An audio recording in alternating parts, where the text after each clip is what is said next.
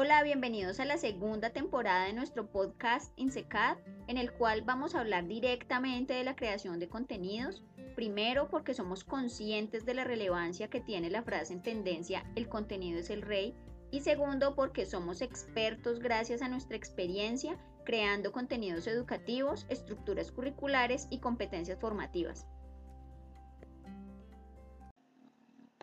Hola, en este episodio de nuestra segunda temporada, El contenido es el rey, hablaremos del contenido para el área de entrenamiento físico y deportivo.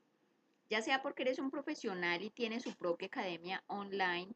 porque tienes una agencia de marketing o porque eres marketer independiente y necesitas conocer más a fondo los temas en esta área y así poder ayudar a miles de clientes. Vamos a hablar acerca de los conceptos previos que deben conocer tus usuarios o los usuarios de tus clientes, ya que es supremamente relevante poner a nuestros usuarios en contexto de lo que hacemos y cómo le podemos ayudar. Para una academia en el área de entrenamiento físico y deportivo, es fundamental que inicien educando a sus usuarios en cuanto a la composición biológica y a la estructura funcional del ser humano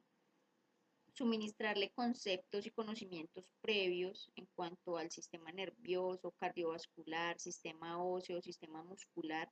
y tocar algunas de sus funciones y alteraciones. Inicialmente también se puede crear contenido alrededor de ciertas técnicas usadas eh, comúnmente en terapia física, ya sea de recuperación o de entrenamiento, entre las que tenemos la asistencia a través de medios físicos como la termoterapia, la crioterapia y la hidroterapia.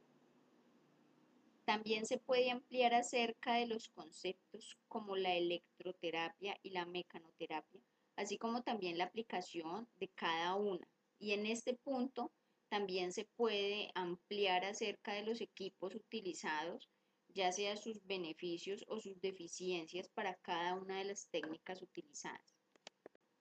es muy importante tratar de transmitirle al usuario cuál es la razón por la que se dedica esa academia a ayudar a esos usuarios o a esos clientes y específicamente cómo hacer esa ayuda. Lo que se busca finalmente, a pesar de que es muy relevante los, el conocimiento técnico, lo que se busca es que esos usuarios se conecten con la marca que le está ofreciendo eh, ese contenido y realmente sientan la relevancia y el compromiso de la marca, ya sea una marca personal o una marca empresarial, pero que sientan el compromiso en enseñarles, en llevarlos de la mano a través de unos procesos e incluso que ellos puedan aplicar ciertos procesos sin tener que pagar, que puedan aplicar ciertos conocimientos sin tener que incurrir en un pago, porque es lo que hará que tus usuarios o los usuarios de tus clientes, si eres marketer o agencia, eh, haga que se enganchen muchísimo más con la marca y le genere un tipo de recordación y posicionamiento.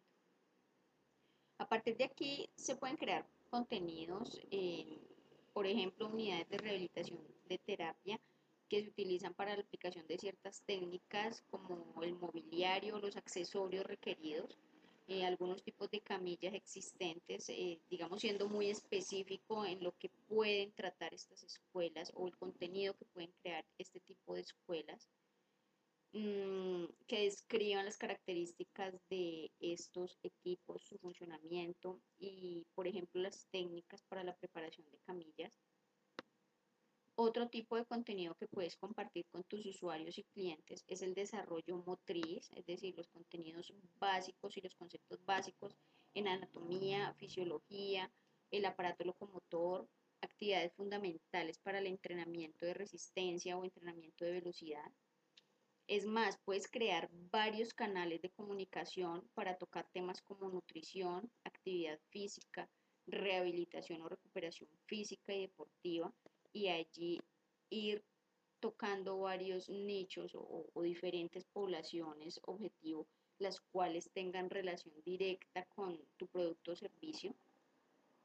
Y puedes, por ejemplo, integrar no solo la información, sino también una serie de videos y de audios que juntos conformen un mini programa de un tema específico por colocarte un ejemplo, un programa de nutrición para deportistas que viajan o un plan de alimentación saludable para mujeres posparto. Tomando en cuenta los diferentes nichos, como te decía hace un rato, vas a poder ofrecer tu contenido no solo en diferentes formatos, sino también hacia diferentes tipos de cliente y usuario. Digamos que en este momento los conceptos que se manejan a nivel global y lo que nos han enseñado desde el punto de vista de marketing digital es especializarnos en el cliente ideal, buscar esa personalidad específica del cliente que queremos para poderle vender, pero realmente el chiste está en adaptarnos en los diferentes tipos de clientes eh, y poderles suministrar y cubrir las necesidades sin tener que limitarnos a un solo tipo de público objetivo. Recuerda que si eres profesional del marketing, tienes una agencia o una academia online, podrás afiliarte a nuestro plan de contenidos listos en insecadvirtual.com y así ayudar a miles de clientes y estudiantes.